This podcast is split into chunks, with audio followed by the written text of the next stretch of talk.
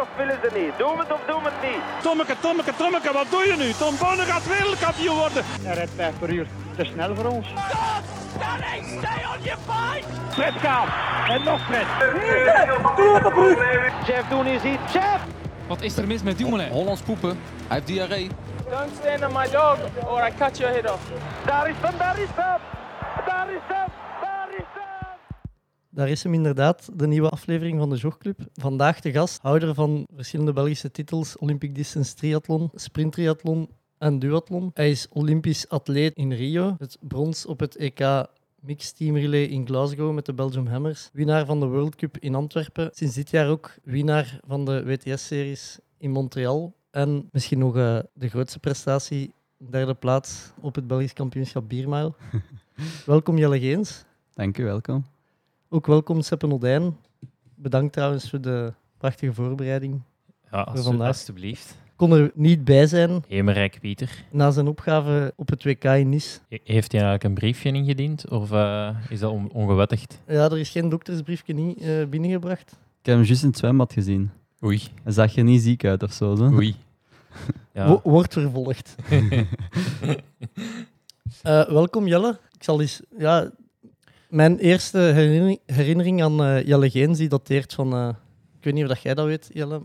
Maar ik heb ooit in het zwembad in Leuven gewerkt. En jij kwam daar altijd zwemmen. Ik denk dat je in het eerste jaar zat van je hogere studies. Wel even geleden, hè? Ja. En jij kwam eh, altijd zwemmen met Arne Klaas. Ah ja, zwaar. En ik denk dat... allee, het kan verkeerd zijn, maar ik denk dat Arne dat hij altijd eigenlijk redelijk goed in... Allee, dat hij altijd in de les zat en... en ik, ik, ik meen me te herinneren dat hij tegen mij vertelde, ja, die Jelle, die komt nooit naar de les en die is er niet. En ik, ik weet dat ik toen dacht, alleen manneke, je gaat toch een beetje studeren, want die een triathlon... Allee. en zie nu, wederom, ik was fout. Ik heb ehm eerste jaar nog Sava wel, denk ik, nog redelijk veel aan les gegaan. Daarna is dat stilletjes aan bergaf gegaan. Maar op zich heb ik al mijn vakken altijd wel eerste keer erdoor. Dus ehm, op het internet staat veel. Hè. Ja. Want je, je bent- doet industrieel ingenieur. Ja, En nu zit je in je vierde of je vijfde jaar? Master, ja. Ah. Maar dat is maar één, één jaar master, dus Ah, oké. had het vierde. ja, oké. En, Stilletjes aan en zicht. oké. en die- heb je de, dat opgedeeld of is dat... Ja, ja, ja. Ah, oké. Ja, serieus. In het begin heb ik ehm, zo tussen de 30 en de 40 studiepunten gedaan. Maar dan, toen ik naar eh buitenlandse trainingsgroep ben gegaan, heb ik eigenlijk eh, ja, 15 studiepunten per jaar of zo. Ik ben veel te weinig in België om eh, echt veel te kunnen doen. En het, het is eigenlijk vooral ehm, die labels, die zijn verplicht. En je moet vaak in, ehm, ja, je moet in school zijn om die te doen, want we hebben veel elek- elektronica. Je hebt materiaal nodig en ehm, dat, is, dat is ambetante. Ah, oké. Ehm, zal ik direct beginnen wat dat mijn ontmoeting was met Jelle? En dat was dan volgens mij ook direct, want we hebben daar, je hebt daar juist vermeld van, dat is de eerste Belg die eh, WTS eh, ooit heeft gewonnen. Maar het strafste stoot dat ik heb geweten is dat we zijn samen gaan skiën. en eh, ik kon nog niet skiën, jij kon snowboarden. Ehm, dus hebben ze mij een spoedcursus eh, skiën gegeven, omdat wij op dag twee gingen wij, hoe noemen we het, tourskiën? Tourskiën, ja. Dus dan gingen wij eerst de berg beklimmen met een soort schuurpapier onder uw skilatten. En dan vervolgens moesten wij de berg afgeraken en iedereen was wel ongerust. eh, hoe gaat Seppe beneden geraken? Maar eigenlijk, ja, ik had daar ook nog niet over nagedacht, maar snowboarden en skiën is ook wel redelijk verschillend. Ja. Dus jij bent boven, ja, voor de eerste keer eigenlijk geskiet en Ja. direct eh, Heel de berg naar beneden. Heel de berg naar beneden. En ik, allee, ik vond dat toch heel straf. En eh, dat, was, eh, dat, dat zag er ongeloof, allee, ongelooflijk schrikwekkend uit ook. Ja, dat was schrikwekkend, vond je niet? Ja. Maar dat vond ik toch wel een heel straf nummer dat jij daar veilig beneden Ja, geraakt. Dat was toen... ehm niks, ja, ja, dat lukt u wel. Je moet gewoon naar eh, het station en dan kunt nou, alleen met, met de lift. En dan kun je met de lift naar beneden. En eens aan dat station zijn, ja, je kunt wel helemaal tot beneden. Kom, we gaan naar beneden.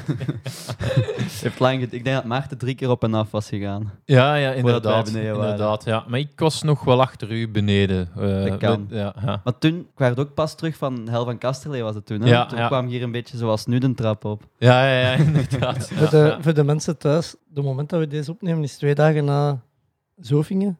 Dus Seppen is nog niet zo mobiel. En Jelle woont op eh, het bovenste verdiep van een appartementsgebouw. Dus Ja, en trap, trappen op gaan nog. Het is eh, de, het da- dalen dat straks wel enige tijd eh, in beslag gaat nemen. En die skistage met de Belgische Bond was ook één dag na de hel van Kasterlee, als ik me niet vergis. Of de week na de hel van Kasterlee. Eh, de, ja, we zijn denk ik de dag na de hel vertrokken. Vertrokken. En dan waren we maandag, ik denk dat we donderdag terug waren, dat dat drie, drie dagen Ja. was eigenlijk.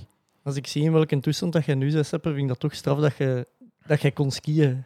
Allee, jij, stapt nu rond precies dat je skibotten aan hebt. Dus. Ja, ja.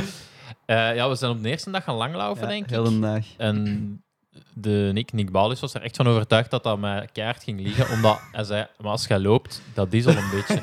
Dat is eigenlijk al wat lang laufen.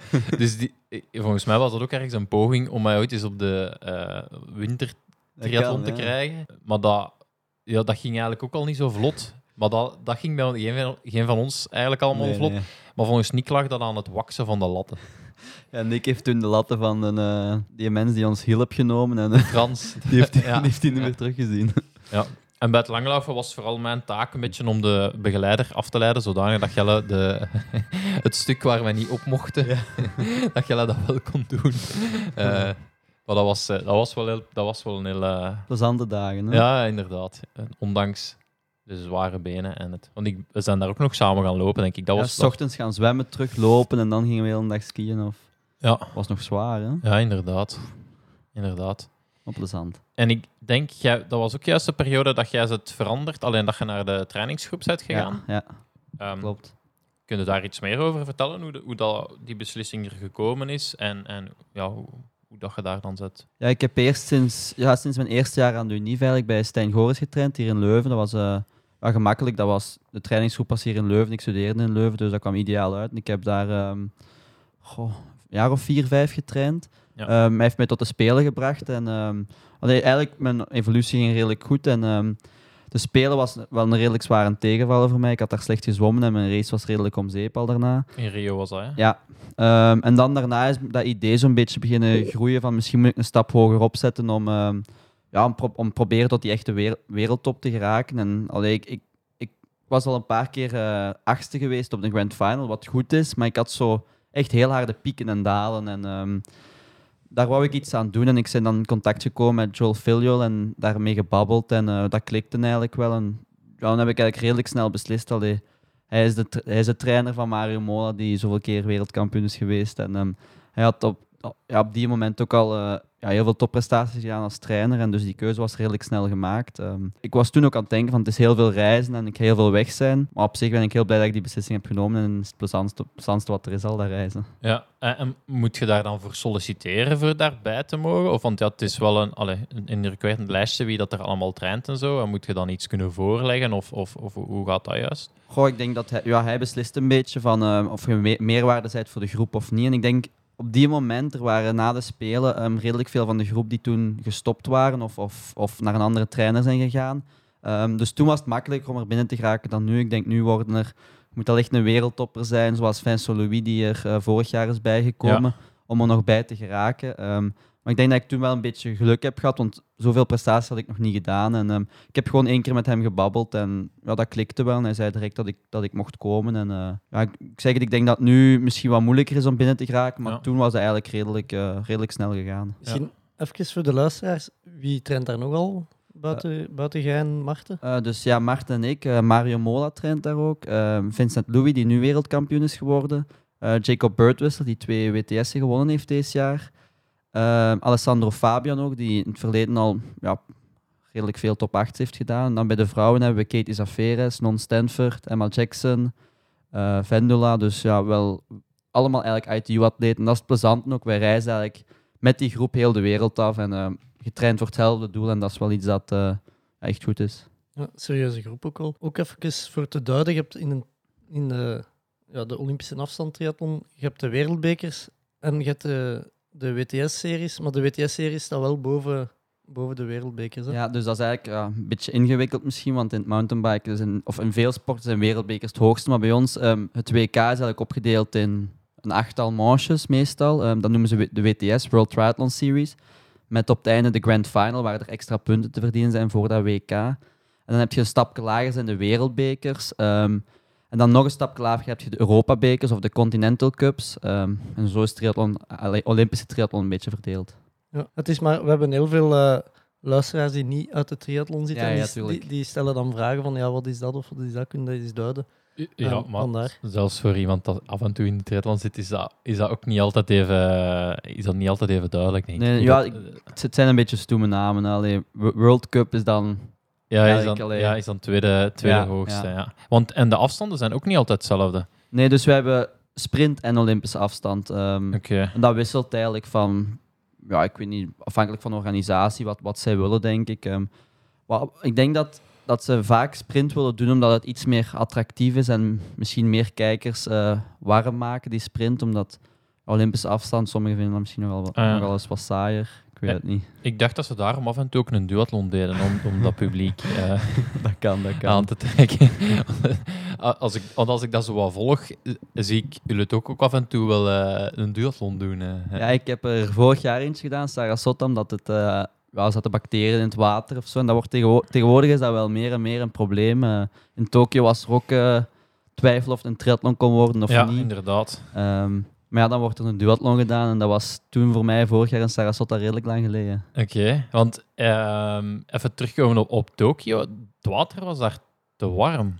Dat, er waren dus eigenlijk twee problemen. Er zat eh, redelijk veel E. coli in het water. Ze hadden een test gedaan ehm, twee maand of een maand voor eh, dat testevent moest plaatsvinden. En E. coli was level 9000 en dat moest onder de 500 zijn of zo. Dus dat was redelijk... eh, En wat, wat is dat juist, E. coli? Ja, dat is een bacterie of zo zeker. Oké. Daar worden ziek van. Oké, dat- wegblijven daarvan. Ja, ja, ja, dat, maar ehm, het plan was, ehm, ze gaan daar netten in plaatsen, waardoor dat, ik denk iets, een soort van eh osmose of zo kan ontstaan, waardoor dat, dat het water er langs de ene kant door. Maar ik, ik, weet- ik weet niet heel goed wat ze gingen doen, maar nu gingen ze er één plaatsen voor het testevent en ze, gingen er, ze gaan er drie plaatsen voor eh, de Spelen. Oké.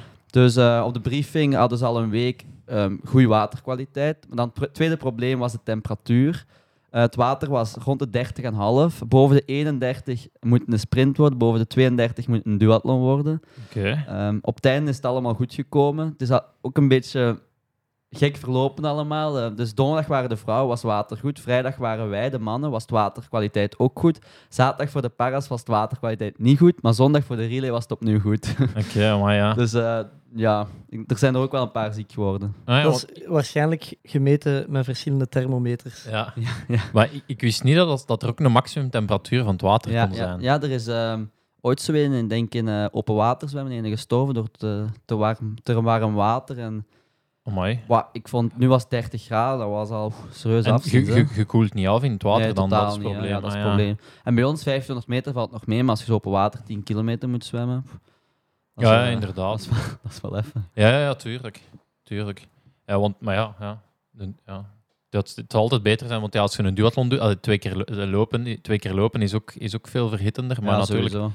Eh, dan, maar ze hebben dat, en die waterkwaliteit, allee, die watertemperatuur gaat, dat kunnen ze waarschijnlijk wel redelijk voorspellen voor de Spelen, hoe dat, dat gaat zijn. Ik denk dat wel, ja. Ik heb ook al gehoord dat ze, als het te warm zou zijn, ze daar ijs in gingen kappen. En ik denk in Japan, ze gaan er wel voor zorgen dat het, eh, dat het in orde is, denk ik. Oké. Je hebt zo wel veel van die verhalen uit een triathlon over eh, het water. Zo heb ik eens gehoord dat in rood, als eh Frodeno daar de snelste, na- allee, de snelste volledige triathlon ooit gedaan heeft, zouden ze, ze zwemmen daar op en af in een kanaal, zouden ze ehm de moment dat Frodeno het keerpunt was, eh, de sluizen opengezet hebben om, eh, om hem stro- de stroming mee te geven ehm, in het terugzwemmen. Ja. En daar zouden naar het schijnt ook dat ze de dagen voor de triathlon naar de sluizen openzetten, zodat het zeker met wetsuit zwemmen ja. zou zijn, dat er sneller gezwommen wordt. En dit jaar was het eerste jaar dat er eh, zonder wetsuit gezwommen is in, in rood. Ik denk dat het nog twee of drie graden te warm was een dag voor de wedstrijd en dat ze het niet meer gekoeld kregen. Ja, ik, ik vind wel dat je heel erg merkt aan een organisatie. Je hebt meestal wel snel door van er is hier een kans dat, dat, er, dat er iets gedaan wordt. Maar soms heb je ook wel gewoon van ja, hier gaat gewoon gezwommen worden. Wat er ook, Ja, ja. Wat er ook gebeurt met het water. Ik Denk, allee, ik weet niet of, hoe dat jij dat ziet. Maar ja, maar ik denk dat dat zeker het geval was bij ons in, Ja. in Tokio Test Event. Ze konden daar geen duathlon vaken. Dat zou zo een, ramp zijn geweest. Ook omdat er voor zoveel, voor zoveel landen was daar kwalificaties voor de Spelen. En, ehm, allee, nu hebben ze bij de vrouwen ook een 5 kilometer van gemaakt, omdat het te warm was. Hm. Maar ja, daardoor konden bijvoorbeeld die Australiërs zich niet meer kwalificeren. Ah, ja, dat is wel een, een race, dat is de belangrijkste race voor hun van het jaar. En dan valt dat weg doordat eh, dat er vijf kilometer van wordt gemaakt. Maar ja, Hoe een goede duatleet zijn er dan? Of is dat, is dat, wordt dat dan helemaal dooreengeschud of worden die verhoudingen dan, dan wel redelijk overgenomen?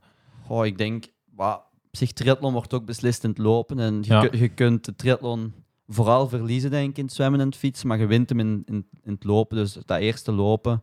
Op zich zullen er eh, goede zwemmers die minder lopen er waarschijnlijk niet bij zijn na dat eerste lopen. Maar ik denk dat het podium ongeveer hetzelfde zal uitzien. Ja, oké. Mijn idee, hè. Nu we het toch over de bacteriën hebben in het water. Ehm, de Bobby en ik zijn al even bezig van, we moeten misschien eens iets doen met t-shirts. En eh, ik had een t-shirt bedacht als, als duatleet zijnde, waarop staat I love the smell of blauwalg in the morning. Ja, we, zijn, we zijn dus van plan van, ehm, van elke aflevering een t-shirt te laten maken en die eh, weg te geven aan een van de luisteraars. We weten alleen nog niet hoe dat we deze aflevering gaan doen. Nee, dan moeten we, dan moeten we als, als Jelle ideeën heeft... eh, Voor een, eh, ja, een- wedstrijd of eh, iets, iets tof. Ja. Waarmee dat we een t-shirt kunnen Ik zal er eens wegschenken. over nadenken. ja. Maar als ik je haarkleur zie, zeg jij niet zo goed in, in dat soort eh, wedstrijdjes. Of, eh, Ja, dat was niet eens door- doordat ik iets verloren had of zo. Oké, Van waar komt dat dan? ja. ja, stage en ehm, een beetje impulsieve beslissing, Maarten en ik. En we, we doen wel vaak zo elkaar wat opstoken. En ehm, ja, we, zijn eigenlijk gewoon naar de winkel gegaan, een potje gekocht. En die andere mannen van ons huis hebben ons, ons haar gekleurd. En eh, daarna pas een beetje nagedacht over de gevolgen. En is, is dat dan, komt dat omdat je juist ehm, eigenlijk zo geïsoleerd leeft met die groep, dat je elkaar zo wat begint op te stoken en dat, allee, misschien dat je wat minder contact hebt met je, met uw vrienden van hier, en die, die wel elke dag gaan studeren of gaan werken en die ehm, misschien ja, wat meer de zin voor realiteit behouden en, Die en zeggen, wat meer... zou, zou je dat wel doen? Ja, dat je die verliest, allee, of dat je daar minder contact mee hebt en dat je op een bepaald moment zoiets hebt van, ja, we doen dat gewoon. Sowieso wel een beetje. Allee, je zit daar, vooral daar in Flagstaff, je zit met u, we waren daaronder verdeeld in een paar huizen. Ja, en dat wordt wel eens wat, wat saaier en eh, je weet niet goed wat doen. En dat was een plezante namiddag. we hebben goed gelachen, vooral die anderen denk ik dan vooral op het einde. Ehm, maar ja, dat is wel allee, pff. We dachten ook, ja, we zitten toch nog twee maanden in buiten, niemand die ons gaat zien. Maar ja, blijk- blijkt dat dat wel wat langer in blijft dan twee maanden ook. Ja. Ja, maar stel nu dat je, Een centimeter per maand, denk ik, dat uw haar groeit. Dus eh, stel nu dat je dat... eh, Hoe lang is dat? ja, je, hebt- je, Je ziet het een en je beetje, hebt nu al de uitgroei, daar zou ik ook wel iets aan doen. opnieuw blonderen. bij, bij een beetje bij. Nee, maar stel nu dat je elke dag naar de les zou gaan of dat dat jij zou moeten gaan werken, ja, dan weten, als ik dat doe, de, de mensen rondom u, die weten wel dat je dat doet voor te lachen en dat dat Ja, voor nee, te is zeven is. Maar die honderd anderen, ja, die lachen nu gewoon uit. Hè. Die, of op je werk, ja, ik kan me voorstellen, iemand die dat elke dag de iemand, baan dat op een, moet. of- iemand, ja, iemand dat een verkoopsfunctie heeft, Ja, kan dat misschien wel iets zien in zijn verkoopstatistiek. Ik weet het niet. Nee, dat is waar. Ja. Op zich, het enige die dat mij gezien hebben, zijn de mensen van mijn groep. En eh, die konden daar wel eens goed mee lachen. Maar het is inderdaad zo, als je dan elke dag naar de les moet of naar je werk moet, denk dat je een baas daar niet echt mee kan lachen. En je mocht thuis nog binnen nu bij je ouders. Ja, ja, ja. Ah. Ik, ik ben lang genoeg weg geweest. Ik, ik, denk, ik denk dat ze graag wou dat ik terugkwam. Hey, maar, ehm, vertel eens iets meer over die trainingsgroep dan. Eh, hoe gaat dat concreet juist in zijn werk? Want jullie hebben niet één vaste plek waar, waar jullie verblijven. Dat is dan in periodes dat, dat jullie... Of Ja, ja, dus in de winter gaan we eigenlijk ergens waar dat ja, warm genoeg is en eh, waar, waar het ook goed is om te trainen. Meestal zitten wij in Las Plaitas in Fuerteventura. Ehm, en dan is het een beetje afhankelijk van waar de races ook zijn. Bijvoorbeeld als wij... ehm, we hadden wedstrijd in ehm, Edmonton. We zijn naar Flagstaff gegaan, wat een redelijk korte verplaatsing is. Of we zitten in Foromeu als het wedstrijden zijn in Europa. ja. Dus dat hangt daar een beetje vanaf. En heel de groep volgt dan eigenlijk. En als een trainer een beetje dat dat beslist. Ja. Bijvoorbeeld twee jaar geleden hadden we een trainingskamp in Australië, omdat er de Gold, Coast eh, WTS was. Ja. Dus in het seizoen hangt dat meer af van waar dat het ehm, goed is voor de verplaatsing naar de volgende wedstrijd. En in de winter is dat meer van ehm, ja, waar dat goed is om te trainen en waar het warm is in januari, februari. En daarom zitten we vaak in Fuerteventura. Ja, oké. Want dan de eh Vlagstag eh, is op hoogte Ja, en ja, Van Romeu ook. ja. En is dat, kan iedereen daar even goed mee om? En, en hoe, hoe gaat dat juist in zijn werk? Trainen jullie allemaal hetzelfde bijvoorbeeld? Of? Min, min of meer doen wij allemaal hetzelfde. Het is, ehm, ja, ik, sommigen lopen een beetje minder, zoals ik loop een beetje minder dan bijvoorbeeld Mario Mola of Vin- Vincent Louis. Die kunnen meer lopen aan dan mij. Eh, maar grotendeel van de trainingen, en zeker alle harde trainingen, zijn wel in groep en met iedereen hetzelfde. Ehm, Mannen en vrouwen bijeen? Of- nee, nee, dus ehm, ja, ru- rustig wel. Als we, we kunnen wel eens een rustig ritje doen met allemaal, of, of lopen samen, of, of rustig zwemmen. Eh, maar de zware trainingen niet enkel, ehm, dan zijn de vrouwengroep en mannengroep. En soms eh, Tommy Zaferes, de man van Katie, die gaat dan mee met de vrouwen, wel als sparringpartner. Maar ehm ja, flexstep is wel echt hoog, dat is 2100, 2200 meter. En sommige van onze groep hebben daar wel afgezien en die, die waren daar niet heel tevreden over, over hoe ze zich daarna dan ook voelden. Die, die zeiden dat het te hoog was.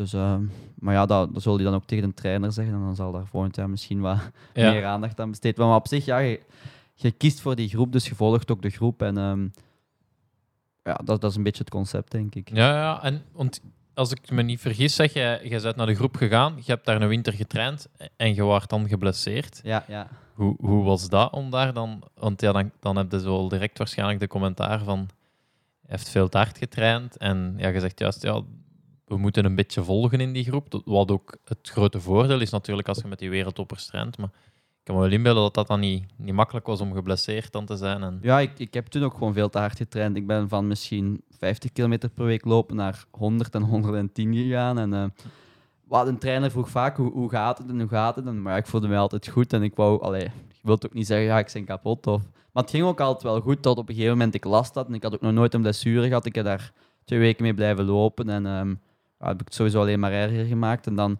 ja, dat was wel, wel moeilijk. Ehm, ik had een stressfractuur, dat is ook iets dat heel lang duurt, mijn eerste blessure. Ehm, veel mensen dat dan zeggen, ja, je hebt veel te hard getraind, dat Ja, was niet slim om naar daar te gaan. Dan zie je artikels verschijnen over eh, mensen waar je nog nooit hebt van gehoord, die dan zeggen dat, dat, eh, dat, dat, dat je dat niet aan kunt om met die beste te trainen. En, maar, maar ja, ik heb toen heel hard op zwemmen en fietsen gefocust. En voor mij was dat ook niet slecht, omdat zwemmen is nog altijd en nog altijd mijn zwakke punt. Dus ehm, dat is, ehm, was toen niet slecht om heel veel op zwemmen te focussen.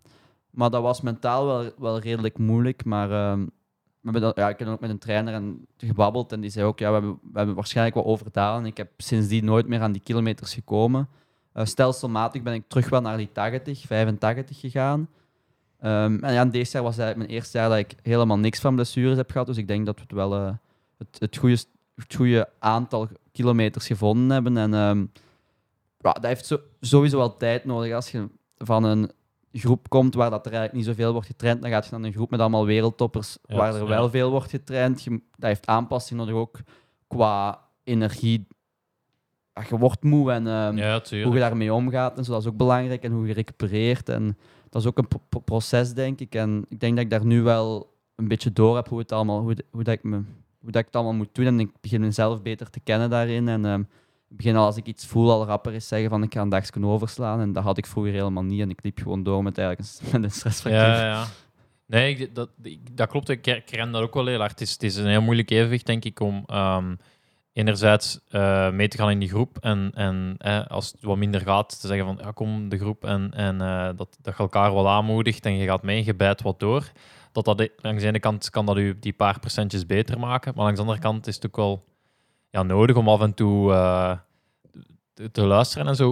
Hoe, hoe, lost, hoe lost een trainer dat op? Of, of is dat, heeft hij dan persoonlijke gesprekken of ziet hij dat gewoon heel goed? En, De trainer, wel, zeker als hij me wat beter kent. In het begin, ja, ik Ja. ik kende mij ook niet goed, maar nu, nu ziet hem dat wel. En hij is wel bij mij nu bijvoorbeeld al wat voorzichtiger doordat ik die stressfractuur heb gehad. Ehm, maar je, ja, je begint jezelf ook wel wat beter te kennen, denk ik. Ehm, je, een trainer vraagt eigenlijk dagelijks hoe voelt je, uh, zijn je niet te moe, dit, dat. Ehm, en ja, je moet daar ook eerlijk op antwoorden, denk ik. Want eh, dat is de band die je met je trainer hebt, denk ik. Over, over trainen moet je, moet oprecht zijn en eerlijk zijn. En dat is soms misschien niet zo gemakkelijk, want ik denk dat elke atleet wel gewoon keihard wil trainen. En eh, dat ook heel, allee, ik train ook heel graag en ik, ik, ik, ik maak mezelf graag kapot en moe. En, ja. Maar ja, je moet er natuurlijk ook aan denken dat eh, wat, wat best is voor u en wat best is voor de wedstrijden.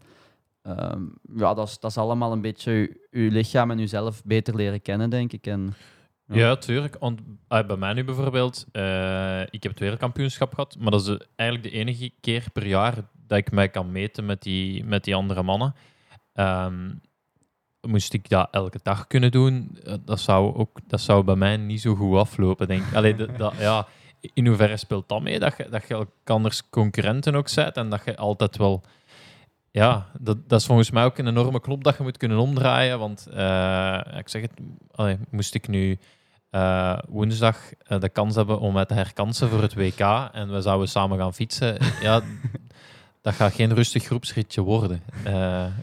Ja, eigenlijk valt dat heel goed mee bij onze groep. Denk ik. Ik denk dat we niet echt veel mensen hebben die haantjesgedrag doen. Ik denk dat het ook wel goed is dat we... Ja, deze jaar hebben bijvoorbeeld met ehm, ehm, vier van de groep die een WTS gewonnen heeft, vijf van de groep die een podium hebben gedaan. Dus het wordt heel hard verdeeld. Dus dat is ook wel heel goed, denk ik, ehm, om, om minder spanning te hebben. Ja, soms, soms is het misschien al eens dat er iemand... eh, harder gaat dan dat een trainer zet. Een trainer zet ook altijd tijden op. En ja, meestal wordt hij daar redelijk aan gehouden, soms niet echt. ja. Ehm, Dat, dat, is, dat is een formule, dat is n, n min 1 is dat meestal. Dus altijd 1 seconde sneller of, of eh 10 watt, 10 watt Ja, meer. ja, ja. eh. ja, dat, die één seconde sneller, dat gebeurt wel meestal. Maar ik denk dat een trainer daar misschien ook wel een beetje rekening mee houdt. Dat, dat, dat we sowieso wel wat sneller fietsen, lopen of, of zwemmen. Ehm, maar soms is het misschien al eens dat het echt te hard gaat. Ik, ik zelf ook soms. Als ik me echt goed voel op zo'n een, een tempo loop, dan kan, kan ik ineens wel eens ja, veel te hard gaan. Eh, maar ja, ieder, de meeste volgen dan ook wel. Als dan telkens, elke training iemand is die te hard gaat, dan wordt het natuurlijk veel te hard gegaan. Maar op zich valt dat bij ons in de groep wel, wel heel goed mee. denk Ik denk dat we daar allemaal volwassen en professioneel genoeg voor zijn om te weten dat, wat we aan elkaar hebben. En in de race zit je elkaars concurrenten wel. Maar mij geeft ook wel een beetje een, ja, een veilig gevoel of een gerust gevoel dat ik ja, die mensen eigenlijk ken. Zoals in Hamburg waren we nog met ehm, een groepje van vijf of zes op de laatste twee kilometer, waarvan er vier van mijn trainingsgroepen. Ja, ik kende die mannen wel allemaal en ik wist van in de sprint gaat het misschien moeilijk zijn tegen Vincent en Jake, maar de weken voor had ik de sprint gewonnen, dus ik vertrouw mijn, eigen wel in de sprint. Maar dan zie je eigenlijk dat, dat op, allee, wat op training duidelijk is, dat die mannen sneller zijn dan mij ook in de race is. En op zich is dat wel... Je leeft ook veel rustiger toen aan de race, doordat je op voorhand ja, je kunt opwarmen met die mannen. Is juist zoals op een training. En Ja. dat is wel... Wel ik, ik kan me voorstellen als je ehm, zoveel met die mannen traint en ja, je voelt elke dag hoe rap dat die lopen. En je, als je door het, ja, dat is eigenlijk te rap voor mij, dat dat mentaal misschien wel moeilijk kan zijn als je er dan mee de laatste kilometers in gaat, dat je eigenlijk in je hoofd al denkt van, ja, dat is een rapper. Allee, dat, dat, dat het, het geloof in jezelf misschien afneemt, juist doordat, eh, doordat je elke dag met die mannen samenloopt. En, Ja, dat kan waarschijnlijk wel goed zijn, maar ik heb ehm, op veel treinen ook gemerkt dat ik de mannen wel aan kan. Dus dat kan ook Ja. natuurlijk Ja. een positieve boost zijn. Ehm, Ja, ik, denk- ik denk ook wel dat het u wel veel zelfvertrouwen kan geven. Want bij mij is het ook altijd wel de stress. Je weet hoe goed je zelf bent, maar je hebt totaal geen idee hoe, hoe goed dat de anderen zijn. En je hebt wel een idee wat je wilt lopen en wat je wilt fietsen, qua, qua vermogens en qua tijden. Maar je weet niet hoe dat, dat bij een ander ligt. Natuurlijk, als je, als je dan... Ja, jij bent quasi zeker dat je mee gaat kunnen... Met, je, hebt die, je hebt die stress niet van hoe goed is een ander, want je, je traint er natuurlijk elke dag. eh. Ja. op zich is het als ik... ehm, je weet in elke drie de disciplines, dat moet ik doen om de beste te zijn. We hebben Vincent Louis, die waarschijnlijk met Henry Schumann misschien een beste zwemmer is. In het fiets hebben we Marten of ehm, Mario of Vincent, die ook weet niet hard kunnen fietsen. Het lopen hebben Mario, Jake, Vincent. Dus je weet in elke discipline van dat niveau moet ik halen om de beste te zijn. En ehm, ja, je weet inderdaad, ik, ik heb de hele winter met Mario en Vincent elke training kunnen, elke zware training kunnen afwerken. Dus ik wist, dat podium, dat is mogelijk. Ja. Ehm, ja, dat geeft een gerust gevoel. Hè. Ja. En hoe, hoe zit dat in de wedstrijd zelf? Ik zeg maar iets, je, je waart met vier in Hamburg, zeg je net, ehm, van jullie trainingsgroep nog meer op het einde. Proberen jullie dan ook eh, van, dat er iemand van een trainingsgroep wint? Alleen worden daar afspraken rond gemaakt? Of is dat gewoon ieder voor zich? En als dat dan met een trainingsgroep 3, 4, 5 en 6 wordt, in plaats van één of twee, Ja, toen was dat wel iedereen voor zich. ehm, maar we zijn alle, allemaal verschillende landen ook nog. Ehm, ja, iedereen wil zijn best doen natuurlijk. Iedereen gaat voor die WTS-ranking, waar dat elke wedstrijd belangrijk is. Dus daar was het zeker ehm, ieder gewoon voor zich. Nu in de Grand Final, waar dat, waar dat bepaald wordt ehm, wie dat wereldkampioen wordt, als je daar dan je ploegmaat of je trainingsgenoot wat kunt helpen door hem misschien voor te laten. Als dat die cruciale plek is, dan zou ik dat ook wel doen. Dan heb ik daar ook geen, niet echt een probleem in. Maar in zo'n race, en als het voor winst is zeker, dan worden daar geen afspraken over gemaakt. Ja. Niet bij ons. Ik, denk, ik kan me voorstellen, stel nu dat je ene zijn, zijn wereldkampioenschap af, al heeft zijn, zijn titel afpakt door in de Grand Final, die toch nog net voorbij te steken, dat de, de sfeer de week erna in een trainingsgroep ook wel wat minder zal zijn. Maar dat is het goede. Na de grand final is ieder, eh, ieder gaat naar zijn eigen. Ah ja, oké. dus dan kun je al, dan kun je al een beetje een klootzak zijn. Ja. Ja, er worden geen streken gelapt dan of zo. Dat zijn geen eh, de, sta- de, de rekeningen die openstaan of zo. Nee, nee, nee Oké. eigenlijk, totaal niet. Nee. Wat, wat, ik mij nog afvraag is, als jullie altijd zo rondreizen, gelijk in Fuerteventura, zitten jullie dan gewoon allemaal in een hotelkamer? Of slaapt jij altijd met Marten op de kamer? Of heeft die er zijn eigen kamer? Dat is een beetje, een beetje afhankelijk. Hè. Dat is ook de trainer dat vaak beslist. In Fuerteventura zitten wij op appartement, eh, op hotel. Maar dat wordt gedeeld met twee. Ik zat, ja, deze jaar zat ik met Marten in Fuerteventura. Ehm, Mallorca bijvoorbeeld zitten wij in Viva Blue Hotel. Daar ehm, zitten we ook op hotel. En daarna in het seizoen is het meer appartement. En dat wordt ook gedeeld. Vaak, ehm, bijvoorbeeld in Formeuse zat ik eh, op, op, op appartement met Emma en Drew. Dat is een koppel en dat is gemakkelijk, want je hebt twee slaapkamers. En zij nemen een slaapkamer, ik neem een slaapkamer. Maar meestal is dat wel een trainer dat bepaalt wie samen ligt. En ik heb bijvoorbeeld in Mallorca met Jake gelegen dan. Dat ik, ja, ik leeg al zoveel naar Maarten. was het goed voor eens wat afwisseling te hebben. Want ja, bij, als we op wedstrijd zijn en we zijn met de Belgen, leeg ik ook altijd bij Maarten. Ehm, maar ja, dat was een beetje afhankelijk. Meestal eigenlijk in de voorbereiding zitten we op hotel, hebben we ook half pension of, of volledig, eh hoe noemen ze dat, full board. Ehm, en dan meestal in het, seizoen- in het All seizoen in, meer. all in noemen ze dat. Dan krijg je een bandje en dan... eh, Ja, ja, ja. daar, daar hebben we in Mallorca al in. dat is gemakkelijk. dan meer in het seizoen hebben we appartementen en dan moeten we koken. Oké, en, hoe, en hoe is dat? Wie, wie kookt er dan? En, eh, is dat een beurtrol? Nee, dat is ieder eigenlijk voor zich kookt. ehm. Oké. ja, dat is het gemakkelijkste ook Uh, voor uit schrik voor eh, vergiftigd te worden door een ander. Zoiets. Ja. nee, dat is gewoon gemakkelijker. hè. Ieder, ieder koopt zijn eigen ding, anders moet je dat ook nog ehm, gaan zitten regelen als je naar de supermarkt gaat. Eh, soms is het wel eens dat, ehm, dat het gemakkelijk is als, eh als Drew iets maakt en ik denk, ja, dat, dat wil ik wel mee. Dan zegt hij, ja, kom, dan, dan maak ik voor twee. Ja. Die doet dat wel al eens. Ehm, maar meestal wordt er wel samen gekookt of eh, apart gekookt. En meestal wordt er ook één keer per week zo'n een pizza gehaald of zo. En dat wordt dan in groep, in groep opgegeten op, op iemand zijn appartement. Ah, Oké. En ehm, ik weet uit mijn studententijd dat wat, dat, dat wel eens voor ergernissen zorgt. Zo het, de onderverdeling van de koelkast. En iemand dat zijn eh, kazen dan eh, vier maand laat liggen in de koelkast. eh, afwas die niet gedaan wordt. Hoe, is dat? Is dat... Ja, dat valt ei- ja, eigenlijk echt goed mee. Het is, ja, ieder heeft dan zijn, zijn rijken in de koelkast. Ehm, soms moet alles iets bij een ander leggen omdat je geen plaats genoeg hebt. Of ehm, soms al, ja, als je twee potten yoghurt hebt dat hetzelfde is, wordt er al eens een keer per ongeluk gewisseld. Maar ergernissen komen daar niet echt uit. En ik denk, "Wauw, ja, je bent volwassen en we staan in de tijd waren de jong en eh, stoort alles u misschien een beetje. Eh, nu, nu valt dat goed mee. Ja, ja dat, is ook, dat, is ook wel, eh, dat is ook wel waar. Iets anders, misschien helemaal terug naar het begin van uw carrière, maar je bent begonnen als veld, allee, als loper. Ja. En hoe ben jij dan in een triathlon terechtgekomen? Ja, ik heb heel lang gelopen eigenlijk, van eerstejaars Benjamin, wat is dat dan? Acht of zo, denk ik. Acht, negen Ja. jaar, tot ehm, ja, eind tweedejaars scholier, denk ik. Ehm, en het probleem was, ik was enkel lopen een beetje beu. En ehm, op een gegeven moment zat ik zelfs twee keer per dag te lopen. En pff, ik was, ik was dat echt wel beu. En ik ben dan beginnen met eerst wat duathlon te doen. Ik, ik had een fiets, ik reed af en toe fiets. En, ehm, alleen met de fiets. En ik ben dan wat duathlons beginnen doen. En dan ja, eigenlijk heel random op, op een vakantie, we hadden daar een zwembad. En ik zei tegen papa, ik, ik denk dat ik triathlon ga beginnen doen. En hij, hij heeft dat vroeger gedaan, dus ik wist wat dat was.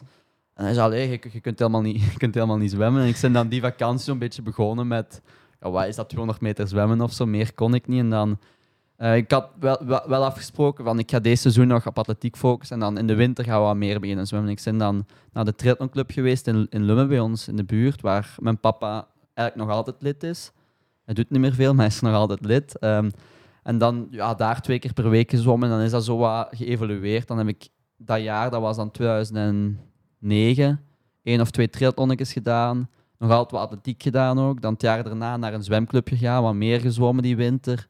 Dan een volledig seizoen triathlon gedaan. Dan naar nog een ander zwemclub gegaan waar, dat er, ehm waar Tuur Lemmens ook altijd gezwommen heeft. Eh, eigenlijk een goede zwemclub echt. En daar heb ik, dat, ja, die, die winter heb ik veel progressie gemaakt, waardoor ik, waardoor ik eindelijk een beetje deftig kon zwemmen. Want daarvoor, ja, ik kwam misschien uit water waar, waar Seppen ongeveer uit water komt nu. Van achter. Eh, ja, eh, even inpikken, maar ik heb eh, de zwemtijden gezien van eh, de, het WK van de Pieter. En ik zag daar ook een getal staan hoe, wanneer dat uit het water kwam. En ik moest denken, daar zit ik, qua getal zit ik daar niet meer zo ver af. Eh, Ja, hij was als 33ste uit water. kijk, denk ja, ik. Ja, zegt misschien meer over het niveau. Maar ga maar, doe maar verder, ja. Ja, nee, en dan, dan die, die winter heb ik dan een grote progressie gemaakt. Dat was dan seizoen 2011 dat ik eigenlijk de eerste keer, ik was dan tweede op dat EK Junior, Europees Kampioenschap Junior voor Ja. triathlon. Tria- ja, triathlon was het dan. Ik heb dat, dat jaar ook duathlon gedaan, waar ik vijfde was. En dan moest ik ook beslissen wat ik ging doen voor Unive. En dan heb ik besloten om, ik ga mijn studie spreiden, ik ga triathlon een kans geven. Ik had ook wel direct tegen mijn ouders gezegd, moest dan triathlon niet worden wat ik ervan van hoop of van verwacht, dan, dan ga ik terug volledig studeren en dan wordt triathlon een lager pitch. Maar eigenlijk ja, ging dat elk jaar wel redelijk goed. En in plaats van triathlon te minderen, werden mijn studies geminderd. En, en werd triathlon eh, belangrijker en belangrijker. En ja, zo ben ik dan van atletiek eh, naar triathlon overgeschakeld. En nog altijd is mijn loop mijn beste nummer. Ja. En nog altijd zwemmen mijn, mijn zwakste nummer. Ja, ik, ik, ehm, ik heb altijd de indruk dat dat wel eens onderschat wordt, het loopniveau dat jullie halen. Want ik heb ooit in Leuven de Corridais zien lopen. En dat, Ja. was, eh, ja, dat was redelijk indrukwekkend. Dat, waren, dat was tegen Jesse Stroobans en Dries Ja. Ja, die op dat moment in de crosscup echt wel eh, goed meegingen.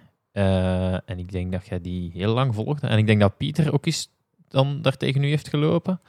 Ehm, ja, hoe, hoe, kun je dat een beetje kaderen, hoe snel dat jullie lopen? Of, of welk niveau? Of, of qua tijden? Ja, dat, ja, ik denk dat er ehm, tegenwoordig in Olympische triathlon echt wel hard gelopen wordt. En je moet al onder de 30 minuten lopen om echt voor dat podium mee te strijden, op 10 kilometer dan.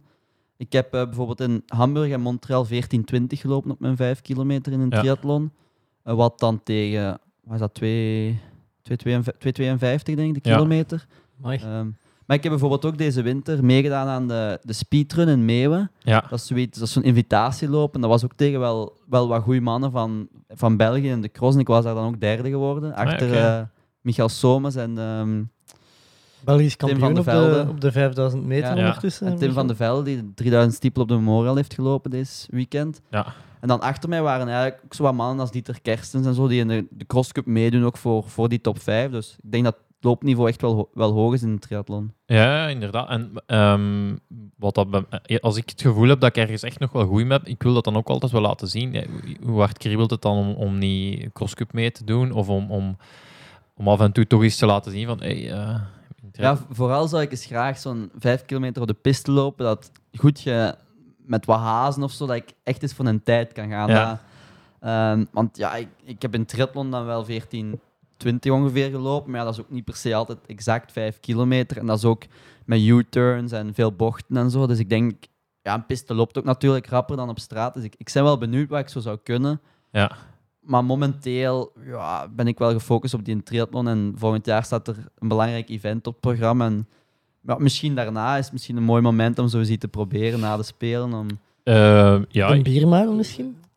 dat staat volgend jaar op het programma. Ja, en waarom, waarom, waarom geen eh eh, Olympiërs eh, uitnodigen op de Memorial? Dat is, Ja, ik denk dat ik dan... dat is nog een, hoog, nog een niveau hoger, niet? ja, maar ze, ze, ik heb, ze hebben nu toch ook een speciale 400 meter reeks gemaakt voor de Belgen. Eh, dus ik, allee, Ja, en ik denk dat ze nu deze op de Memorial ook zo een speciale reeks voor de Belgen op de 5000 hadden gemaakt, waar, Ja. waar Kimeli gewonnen was. Ja, dat was het voorprogramma, Ja, zo gezegd. Zo daar, daar kan ik mis- misschien nog wel mee mee. Als ze dat volgend jaar doen, ja. En het dan is- mogen ze mij contacteren. Oké. Oké, we gaan dat door. Want ja, uiteindelijk als je, als je ik denk dat dat voor de Memorial, als je in, eh, in Rio in de volle aandacht zet, dat het ook... eh, Ja, ze doen dat ook elk jaar. Ehm, ik was er nu voor, eh, met, met, na Rio niet, maar mocht je als Olympier, mocht je dan zo ook een toerken in, in die auto gaan meerijden voor, voor, voor- ja, met, met de voorstelling van alle atleten en zo. Mooi, ja. Ja. Oké, dat, is, dat, is, dat is misschien een, een, een, goed idee. Want ja, in het lopen zetten natuurlijk, is, eh, ik zal u die vraag natuurlijk, het makkelijkste is als je mij gewoon zegt, stap en ik loop op een 5000. Eh, die, die tijden en op een, dert, eh, op een 10 kilometer loop ik, loop ik dat. Dat is, dat is in de atletiek Ja. wordt dat wel zo Ja, ja, atletiek natuurlijk. is met, met tijden. En Ik, ik weet nu van Hamburg en Montreal wat ik gelopen heb. Bijvoorbeeld in Leeds liep ik 30, 25, denk ik. Ja. Maar dat was na een heel zwaar fietsparcours en ook een zwaar loopparcours waar wel een klimmetje in zat en zo. Ehm, dus ja, ik, maar ik denk je moet 14 laag, 14, 20. Ja, Montreal was ik dan gewoon, dus dat was de snelste looptijd daar ook. En in de 10 kilometer ja, rond de 30 of juist onder. Daarmee kunnen meedoen voor de medailles. Ja.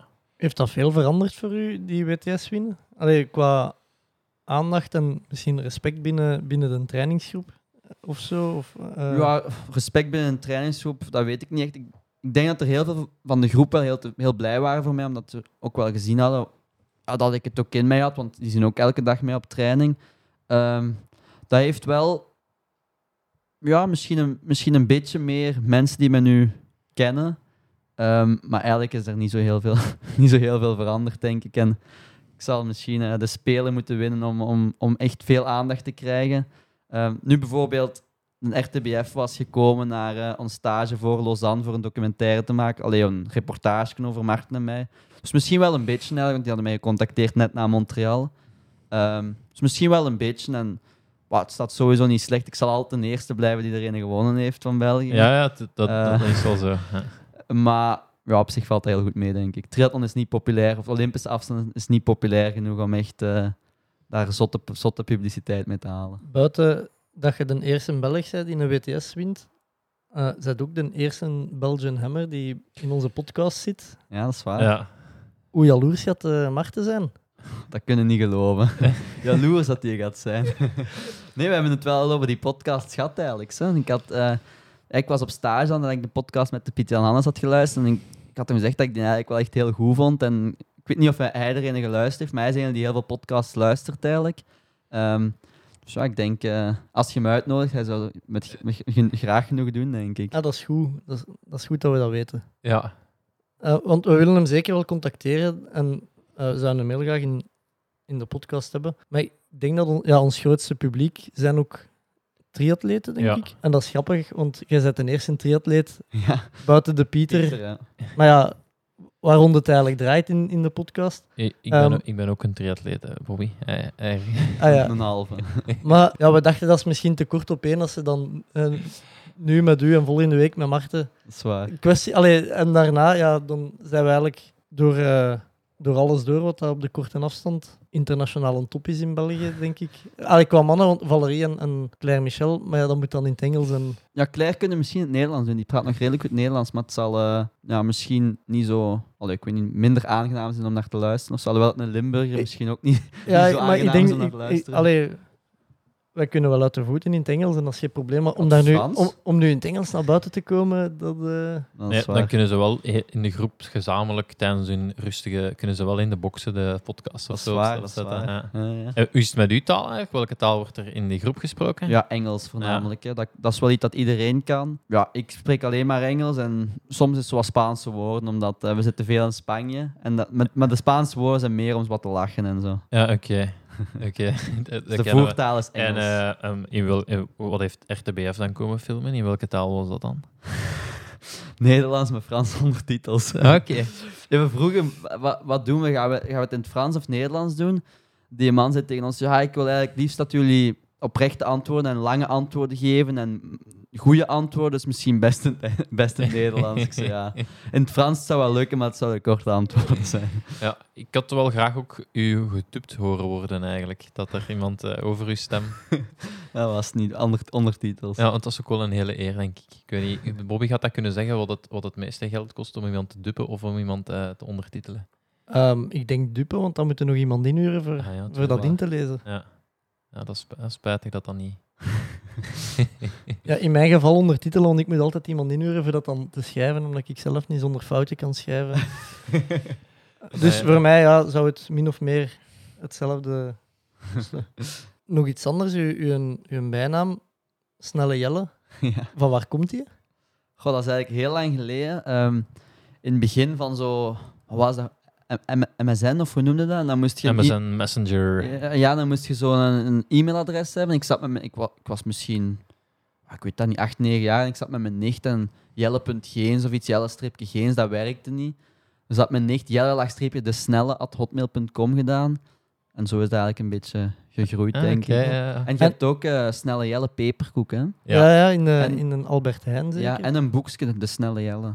ah, en wat is dat? Ja, dat is, dat is een Nederlands boekje over een voetballer of zo, jong gastje, een voetballer.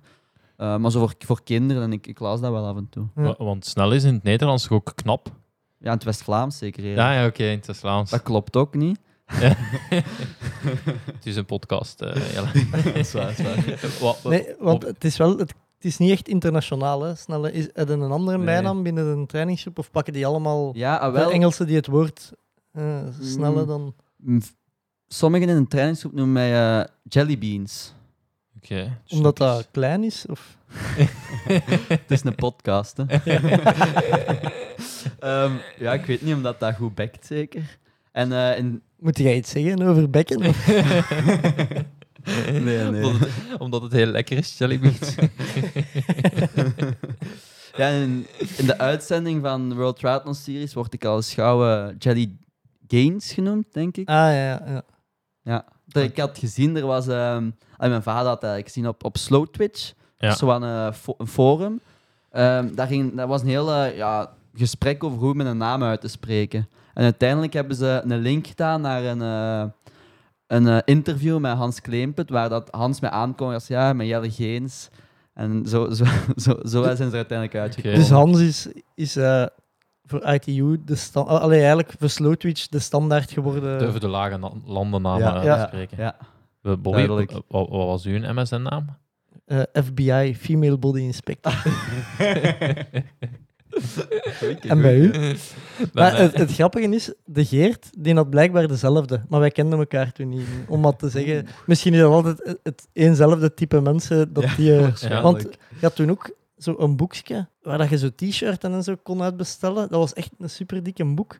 En blijkbaar stonden daar t-shirts in met die een Ah, ja. naam op. Maar ik, had, ja, ik weet niet van waar ik die dat had. Van een in de klas of zo, die dat, is dat gezegd. En ik Je vond dat goed. ja, maar dat was, als je de, je kunt dat interpreteren op twee manieren, hè, want sommigen dachten ook dat ik gewoon een vrouw was.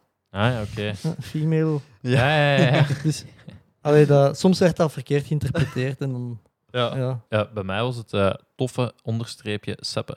Wat ook een beetje zielig is als je, Als je dat zelf... als je je eigen als zijnde tof moet gaan voorstellen. En ik vraag me af wat dat die van eh Reiger 69 had het me. Ah, van de Pieter. Ja, Ik zou dat eigenlijk moeten weten, want ik heb daarmee in het Ja. middelbaar gezeten, in de klas. Maar ja, ik heb niet zoveel herinneringen uit die periode, dus Ja. ik, ik kan het eigenlijk niet zeggen wat Ja. dat die... eh, En jij had ook nog, Jelle, jij had ook nog bij Pieter in de ploeg gezeten? Ja, of- ja, Bij, Sc- bij Scott ehm, twee jaar, denk ik.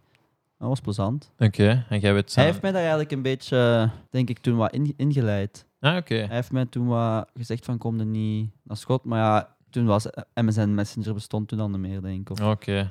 Heb jij een netlog gehad na de ja, ja, AMSN? ja, ja, Ook, ook. En wat was je dingen daar? Dat weet ik niet meer. Bij mij was Staat die nog online? Dat weet ik ook niet. Kun... Ja, Staat dat nog? Staat nog net. Nog. Dat Nee, dat, dat, dat, is, eh, dat is nu... allee, sinds enkele jaren is dat veranderd in een datingsite, dat schijnt. Ah, echt? Ja. Maar dat was, moet ik eens gaan zien dan. Ja. Wie weet hoeveel aanzoeken ik heb. dat, was, dat was vroeger ook al een beetje sletlog. Ja, ja. Ja, ja, ja. ja.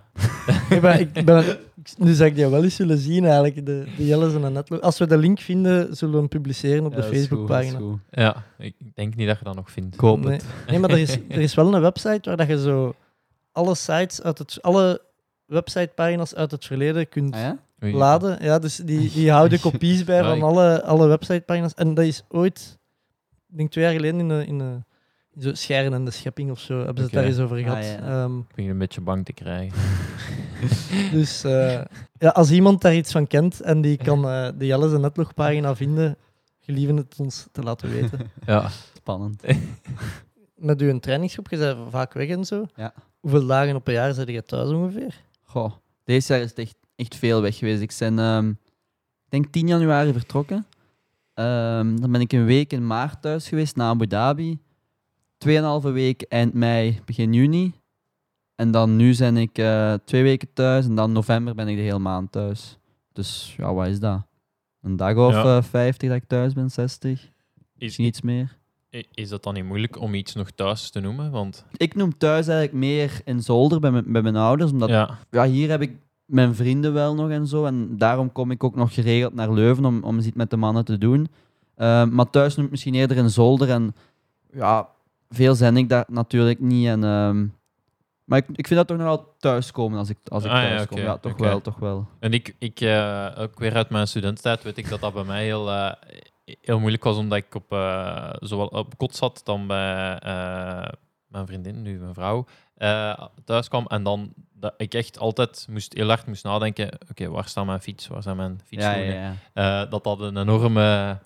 Ja, dat dat enorm druk was om dat allemaal geregeld te krijgen. Ik ja, vond- en ik vergeet vaak dingen zoals nu. Ik moet elke keer naar de sportoase wandelen, omdat ik mijn fietssleutel van mijn, mijn stadsfiets ligt nog thuis. Dus ehm, Maar waarom pakt hij dan mee naar daar, vraag ik me dan af. Eh, ja. Pakt hij die fiets ook mee? Nee, dat weet ik niet. Ja. Waarschijnlijk per ongeluk toen dat dat nog in mijn broekzak zat. Ja. Of, eh, ja, Ja, slim is dat niet eigenlijk. Nee. Hè? Nee, ja, maar beter dat het in zo- zolder ligt dan dat het in Fuerteventura Ja, dat is waar. Dat is waar. nu, ja, daar komt misschien meer dan in zolder wel tegenwoordig. Ja, ja, dat is waar. Nee, maar ja, ik zeg het, ehm, ik vind dat wel toch nog thuiskomen. En ja, ik vind het wel moeilijk om dan als ik naar Leuven kom, dan weer voor twee dagen weer wat kleren te moeten pakken. Want Ja, ik heb eigenlijk niet standaard genoeg kleren hier in Leuven liggen om, om eigenlijk zou ik dat moeten doen, dat ik, er, dat ik een setje hier heb liggen, een setje thuis, dat zou veel gemakkelijker zijn. ja. En al uw trainingen gewoon in uw trisuit. Want daar kun je... dat, dat is eigenlijk het waar, dat, is heel gemakkelijkste. veel, dat is heel veelzijdig. Hè? Ja, ja, dan kun je zowel gaan, gaan fietsen. Dat is wat die Noren doen, toch niet? Ja, ja. ja Over die Noren gesproken, hoe... Allee, omdat gaan, we afgelopen week... nu, gaan we het nu over schaatsen hebben? Nee, nee, nee. Langlopen.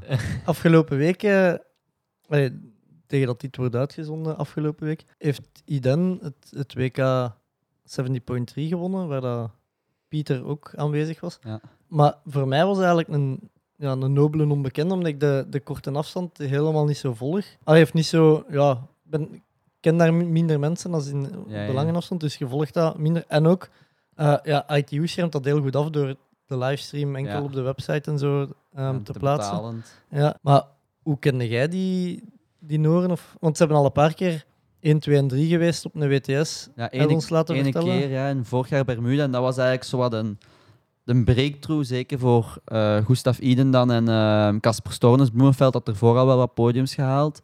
Dat was toen eigenlijk ja, echt wel zot. Die waren gewoon weggere- weggereden op de fiets. En een beetje, allee, dat is in een peloton rijden, daar is ook wat tactiek. En die werden ook wel wat minuten gegeven. Omdat eh, daarachter was er niemand die echt wou werken. En meerdere waren gefocust eigenlijk op het klassement en op... eh, die waren daar niet zo belangrijk in, in dat klassement toen. Ehm, maar die Noren zijn eigenlijk vooral extreem sterke fietsers. Ook in de ITU. En ehm, ja, je weet, als, als, als de Noren achter u zitten, dat, dat, dat is ideaal, want die blijven wel gewoon rijden tot, tot, tot ze erbij zijn. En zelfs dan blijven ze op kop rijden.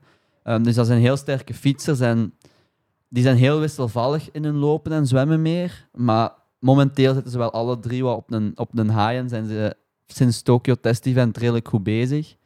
Ehm, het was voor mij wel nog een redelijk verrassing dat een Eden misschien zo sterk was. Maar enerzijds ook misschien niet zo, omdat dat wel een zot is op de fiets en die kan van tijd ook echt snoeihard lopen.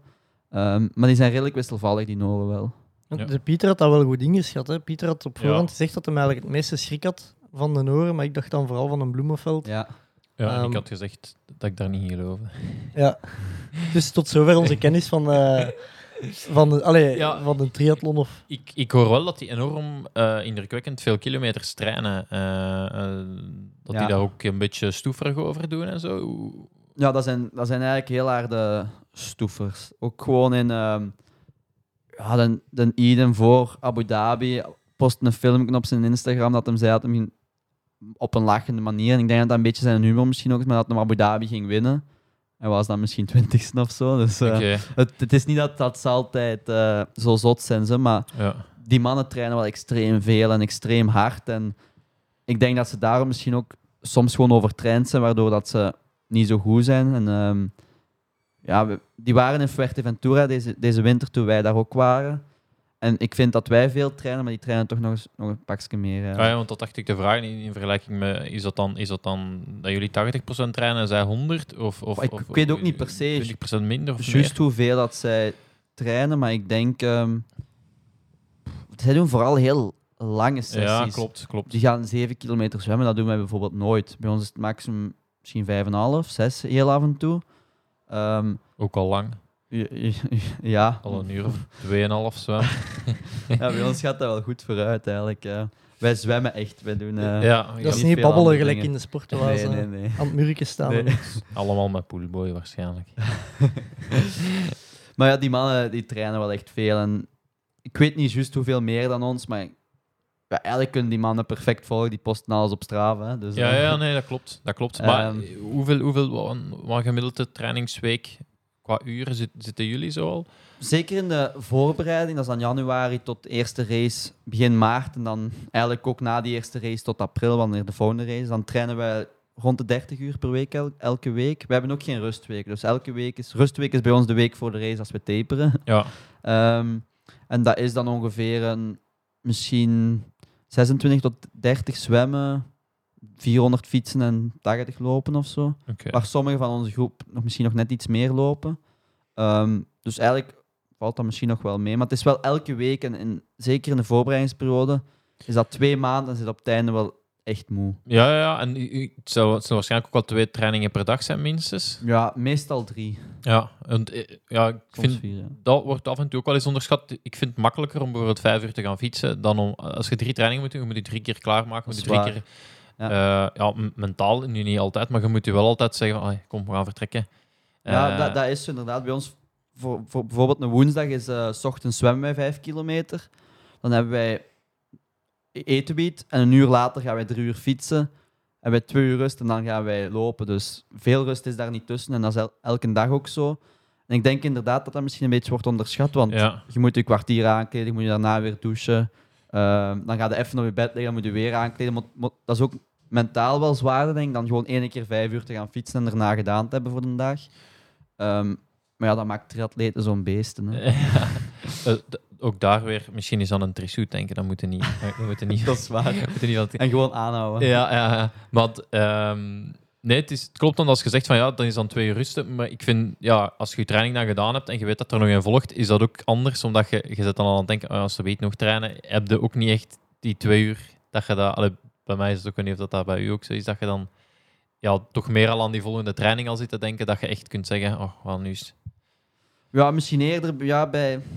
Ja, dat is eigenlijk wel. Ja. Je komt terug van je training en je denkt dan, ja, nu moet ik rapid eten, want anders is het te laat voor, voor zelfs te gaan lopen. En dan ligt dat op mijn maag en ehm, dan ga je even op je bed liggen. Dan denkt, ah ja, nu kan ik nog een half uur slapen voordat ik moet eh, terug beginnen trainen. Dus eigenlijk, eigenlijk inderdaad wel, ja. Ja. Er zijn nog enkele dingen die je moet doen. Jelle, tot eh, twee weken geleden draaide eigenlijk het format van de podcast dat we bij de mensen langs gingen voor tips te vragen ehm, voor het WK voor Seppen en Pieter.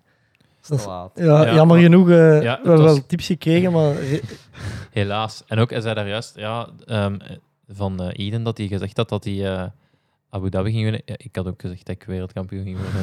Dus ik, snap, Jij ik, was nog snap, vierde. ik, snap, ik snap die jongen, ik snap die. ik snap- Maar dus sinds na het WK zijn we er eigenlijk mee begonnen met ehm, een Wikipedia-pagina te maken voor Seppen, omdat er een van de luisteraars had aangegeven van ik ken Seppen Odij niet. En ik vind die niet terug op Wikipedia. Is er iets dat jij zegt van eh, dat moet er zeker op, op zijn Wikipedia-pagina komen? Misschien dat hem wel redelijk goed is in langlopen en skiën. Nee, dat de, de basis, de ba- Ja. ba- basis kan van langlopen en skiën. Wat nog? ja, ik ben denk ik de eh, eerste triatleet die door de triat Triathlon Federatie heeft leren. Dankzij de Triathlon Federatie heeft leren skiën. Ik vind dat grappig dat je met, toen met de Triathlon Federatie op skistage bent gegaan. Want eh, ik had ook al horen vliegen dat Valerie Barthélemy bij Atria Quardisha langlopen in, in Dardenne, denk ik, in de winter. En dan had ze commentaar gekregen van de Belgische Bond, of van de VTDL, eh, dat dat als triatleet not done was. Ja, En dat was nadat jullie op stage zijn Ja, misschien hebben ze bij ons gezien dat er toch wel veel wordt gevallen. Dat, dat daar redelijk wat risico's Ja, eh, toch wel wat risico in houdt. ik herinner me dat Marten eh, op zijn eh, Garmin eh, een, een skiafdaling had geregistreerd.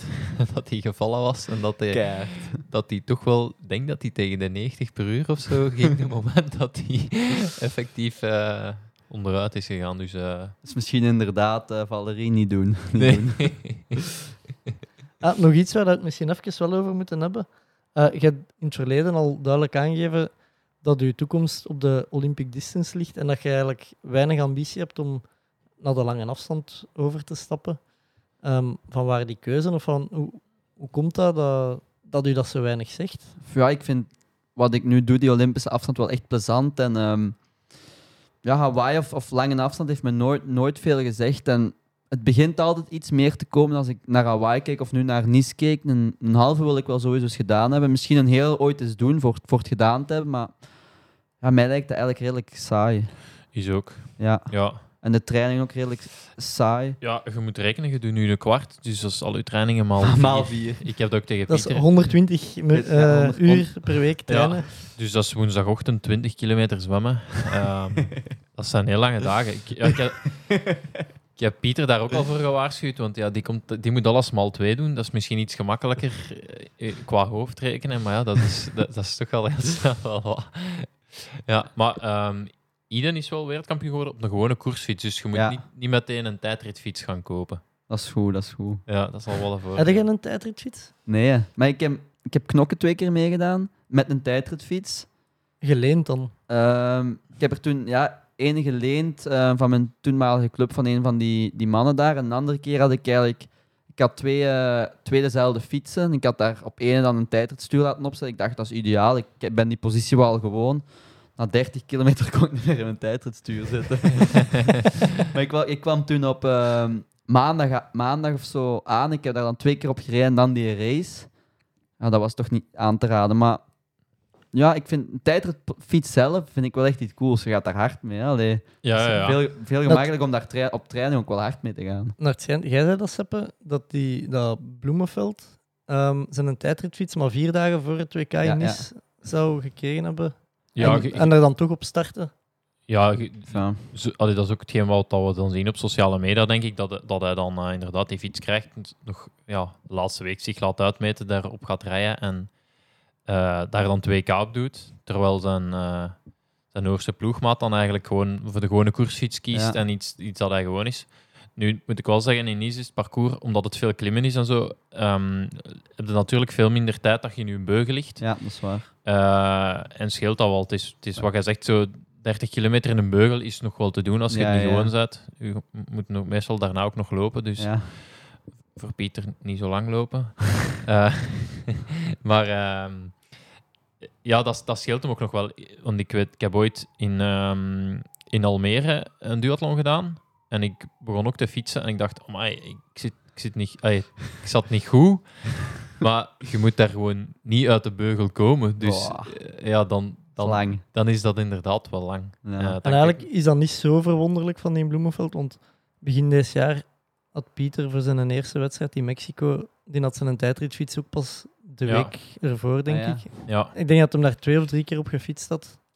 En hij was toch tweede in Mexico. Ja, maar ik weet bijvoorbeeld wel van Mexico dat eh, Frederik van Leerde zijn eh, vermogen online had gezet en dat Pieter veel meer wat had getrapt, omdat hij eh, ja, af en toe dan uit een beugel ja. kwam om, om zich te strekken, eh, maar wel twee minuten trager of zo gefietst had. Dus dat, ja, het scheelt wel enorm. Ja. Ja, ja. Maar, en ik denk ehm, dat Nice waarschijnlijk ook het ideale parcours was voor iedereen om met zijn gewone fiets te starten. Niet om de klim had misschien een beetje voordeel. Afdaling zal ook niet zoveel maken. Het is enkel...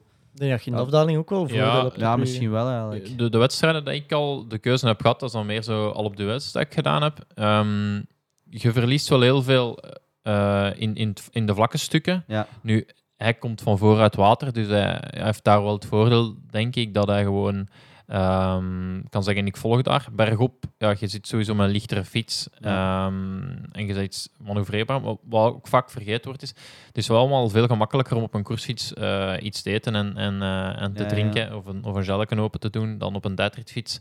En zeker in een afdaling als Nice. Plus is de fiets die eh, het meest gewoon zal zijn. sowieso, ja. Ehm, Ik was wel een indruk dat hem... Want die laatste, was dat 10 kilometer, was nog vlak. Ja, Dat hem daar Vij- toch- 15, denk ik. 15, dat ja. hem daar toch eigenlijk gemakkelijk mee kon. Allee, ik weet niet of het gemakkelijk was, maar alleszins mee kon met eh, Rudy van Berg en eh Brownlee. Alistair. Ja. Ja, klopt. Dat was ja. toch indruk, indrukwekkend. denk ik. Ja, ja, Ja, ja. tuurlijk. En dan, nog, en dan nog zo hard lopen. Het Ja, kan ook ja. zijn dat je dan helemaal Ja, eh, kapot eh, in die afdaling. Ja. Goed, dan moeten we, dan rest ons alleen nog... eh, Maar ik wil nog iets zeggen, Bobby. Eh, Ja. Hij zei, het ging daar juist over eh, mijn Wikipedia-pagina en het langlaufen. Eh, ik moet eraan denken, omdat ik het al een paar keer gezegd heb, Trissoet. Hoe, mo- hoe moeilijk is het om de juiste kleren te kiezen voor langlaufen? Dat, dat herinner ik me vooral van die Ja. skistage. Eh, want het is koud, maar je, Zweet wel hard. je zweet wel hard. Dus dat was echt... Ja, de Nick had toch zo'n perfect pakje. Nick had, ja, ja, ja. Nick een had, langlaufpak of... Ja. Nick had dan echt eh eh, langlauf, denk voor voor de Elfstedentocht of ah, zoiets. zoiets misschien. Ja, voor duidelijkheid, Nick Balus, de bondscoach. ja, ja. ja. die daar ook de, de Hellis mee had gedaan. Ja. Dat, was, eh, dat was inderdaad het ideale pak. Maar ik weet dat we daar echt half uur bezig waren Ja, ja. te bespreken wat we, eh, wat we, gingen, wat we gingen aandoen voor te langlaufen. Dus als iemand daar tips voor heeft. Over Nick Balus en de hel gesproken. Ik heb ook een keer meegedaan aan de hel. En dan eh, bij het eerste lopen... Ja, Sepper, jij weet dat misschien niet, want jij loopt altijd... Of zo goed als altijd van voor in dat eerste lopen. Maar dat, dat valt dus eigenlijk... Iedereen begint daar direct zijn eigen tempo te lopen, omdat dat zo'n lange wedstrijd is. En eh, ik, ja, eh, dapper als ik ben, veel te snel vertrokken. Ehm, Ja, en- zat, jij zat ook in mijn trainingsgroep toen, dus Ja, dat klopt. Nee, ehm, maar ik weet die na drie of vier kilometer zat ik dus in een groep van vijf of zes man, waar onder andere Nick Balis ook bij zat. En Nick had geen horloge aan om eh, ja, de loopsnelheid te meten of zo. Die had eigenlijk niks aan, die, die deed gewoon mee. En die, eh, op, ja, na vier kilometer vraagt je, zeg, hoe rap zijn wij hier eigenlijk aan het lopen? Dus ik kijk op mijn horloge en ik zeg, ja, 3,45 gemiddeld. En ik weet dat die zo, oh, dat is te traag. En die liep naar de groep voor ons. dus die versnelde. En ja, ik zat op mijn tandvlees al, na vier kilometer. En, eh, die, liep toch, die liep toch heel vlot weg. En die is Ja. uiteindelijk nog derde geworden. Die Ja, ja, klopt, Die dat stond klopt. op het podium. dat klopt. En had eigenlijk niet zo heel veel... ehm, had daar niet zo heel lange trainingen voor gedaan, als ik het me goed herinner. Nee, inderdaad. Maar dus tot Maar- zover mijn... eh, Ja, maar misschien moet, moet Jelle wel, op, wel wat goede woordjes over hebben voor onze bondscoach, want nu komt hij een beetje... Misschien komt dat nu een beetje eh, amateuristisch over, dat hij niet bezig is met loopsnelheden. En Nee, nee, nee, maar hij deed dat ook. hè. Ik denk dat hem dat meer het, het meedeed. Alleen dat dat geen, niet echt het doel was maar dat Denk hij dat het gewoon meedeed om, om nog eens iets te doen. En, want dat de jaren ervoor toch ook al regelmatig Ja, ja, ja. de hellen en de crossduathlons meegedaan. Ja, Ehm, en ik denk dat dat meer iets uit ont, on- allee, ontspanning en, en plezier was dat hem daar. Maar ja, die... ik, allee, maar hoe is, hoe is Nick als, als bondscoach? Want wij kennen hem alleen als... Ja, eigenlijk eh, ligt Nick denk ik heel goed in de groep en we hebben heel, heel veel plezier. En ik denk dat het ook wel belangrijk is, Ja. omdat ehm, ja, het is zoal stre- stressvol genoeg. En ik denk dat Nick eh, de stress vaak wel wat wegneemt met van die... Allee, je kent hem ook met van die stomme grapjes en eh, met zotte verhalen. En, ehm, Eh, ik, altijd als ik... ik weet niet of, of dat bij u ook is, maar altijd als ik nu een, een brandhout gestapeld zie, dan moet ik aan Nick Balus denken, omdat hij ooit eens vijf minuten heeft uitgelegd dat dat zo knap... Allee, dat dat... mooi gestapeld hout, dat dat toch echt heerlijk is om naar te kijken. ja, wel, maar zo'n dingen, ja, dat, dat, dat verlicht eh, de stress wel een beetje. En ook, allee, hij doet zijn taken wel heel goed. En ehm, hij is heel goed in ehm, voor de race er voor u te zijn, maar niet u stress te geven door te veel te vragen of zo. Ja. Hij, hij weet wel wat hij moet doen. En ehm, op zich eh, zijn wij in het algemeen een hele goede groep, denk ik, van eh, Team Belgium of de Belgian Hammers. Op te volgen op Instagram ook. Ehm, en ehm, Dat is toch even... eh, ja. moest Dat mag, dat mag, gebruiken, hè, hè, ja. ja. Ehm, ja, we hebben een heel plezante groep en ja, iedereen is daar, weet wat ze daar van elkaar kunnen en eh, moeten verwachten. En Nick speelt die rol als bondscoach heel goed, vind ik. Ja. Mooie woorden toch? Hè? Ja, Heel mooi. Ja. Ja, Als ooit eh, ja, moest er nog een wit konijn uit de bus komen voor eh Tokio, ik denk dat je hiermee je selectie nu wel veiliggesteld hebt. eh. ja. Ik hoop het. ja eh, hoe, zit, hoe zit die selectie juist? Eh, Want dat is, dat is een ranglijst eh, en dan is dat een gezuiverde rang. Ja, dus, dat heeft dan ehm, niet met doping te maken, maar met... Nee, dan, ja, dan niet. Ehm, dus je moet in de top 55 inderdaad op die gezuiverde ranglijst staan. Wat wil zeggen, ehm, er mogen maar een, een bepaald aantal landen zijn die drie atleten sturen. Voor de rest mag alle landen maar twee atleten, of ja, hoeveel dat ze er hebben in die, in die ranglijst. Ja.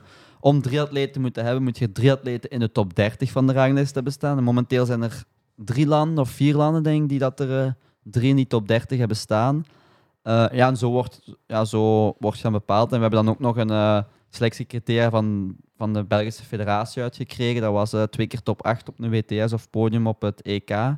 Dus momenteel hebben Marten, ik en Claire dat al behaald. Ja.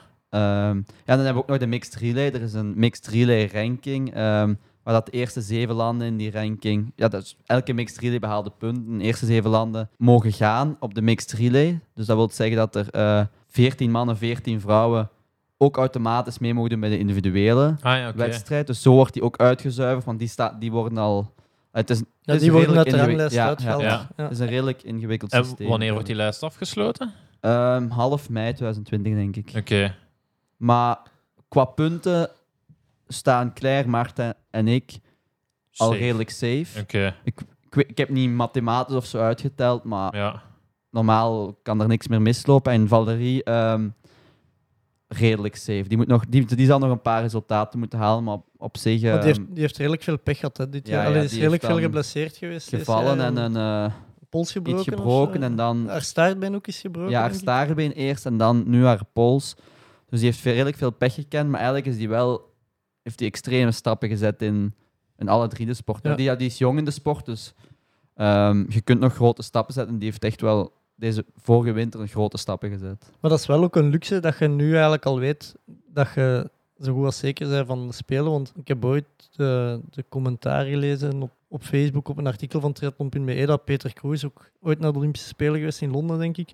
En die reageerde van ja, dat heel veel atleten vroeger eigenlijk al uitgemolken waren of uitgeperst waren van een heel zwaar jaar te doen om juist te, Te selecteren. te selecteren Ja. in het jaar van de Spelen. Ja, dat is eigenlijk een beetje hoe dat ik mij voor Rio heb moeten plaatsen. Ik, uiteindelijk, als je het achteraf bekijkt, was ik zeker eh, eind 2015, maar je, ik, je wist dat niet. Dus ik heb nog naar, eh, op einde nog naar Mexico moeten reizen voor een wereldbeker te doen. En je moet uiteindelijk dan veel reizen om nog punten te halen. En het is die laatste ja, tien in die ranglijst en de tien volgende, die gaan allemaal voor die, die tien spots die er nog zijn. Dus ehm, ja, dat is, dat, is, dat is dan heel veel reizen. En, ehm, dat is, Ik heb een kramp. Weegt dat, weegt dat dan zwaar door, die reizen? Allee, zo gelijk dat je zegt, ik, ik heb nog naar Mexico moeten reizen. Ja, dat weet je. Deze jaar ook. Ik heb echt heel veel gereisd en heel veel jetlags gehad. En ik denk dat je daar wel een beetje misschien wat aan gewoon wordt. Maar het weegt sowieso wel heel zwaar door. En ehm, ik kijk er naar uit om de maand november niet te hoeven te reizen en niet in een vlieger te moeten Ja. zitten. Heb jij speciaal trucjes voor een jetlag te verteren, aangezien dat jullie eigenlijk ja, elke maand of elke Ja. paar weken ergens in een andere tijdzone zitten? Ehm, ja, het beste wat je kunt doen is je zo snel mogelijk gewoon in die tijdzone aanpassen. En niet als je aankomt om vier uur in de namiddag te gaan, gaan slapen, want dan is het redelijk hopeloos, denk ik, om de nacht erna te kunnen slapen. Dus gewoon je blijven wakker houden tot minstens negen uur, dan gaan slapen. Probeer zo lang mogelijk in je bed te blijven liggen. En dat is eigenlijk het beste dat je kunt doen, denk ik. Het laatste dat ons dan nog rest, nu gaan we echt afsluiten, is we moeten nog iets eh, bedenken voor, voor die een t-shirt weg te geven. Ja, dat is waar. Misschien, eh, ik was aan het denken, misschien moeten de mensen die uw netlogpagina vinden, hè, die er een printscreen van sturen naar eh, de Facebookpagina van de Jogclub Herend. Dat is goed. Wie dat dat vindt, die, die krijgt van ons een t-shirt opgestuurd. Ja, dat vind ik een goed. Of de eerste, idee. de eerste persoon dat dat vindt, dat we geen 100 t-shirten moeten uitdelen. Ja, dat is goed. Oké, dat was het voor ons. Jelle, hartelijk dank dat we Ja, mochten ook, langskomen. Eh Seppen ook bedankt, maar die is hier eh, ja, zijn, zijn kramp uit zijn been aan het trekken, dus zal ik afsluiten. Dat was het voor deze week. Tot de volgende keer. Willen ze nu of willen ze niet? Doen we Tommeke, Tommeke, Tommeke, wat doe je nu? Tom Bonne gaat wereldkampioen worden. Hij rijdt 5 per uur. Te snel voor ons. Fred gaat. En nog Fred. Jeff doen is iets. Jeff! Wat is er mis met Dumoulin? Hollands poepen. Hij heeft diarree. Don't stand on my dog or I cut your head off. Daar is hem, daar is hem.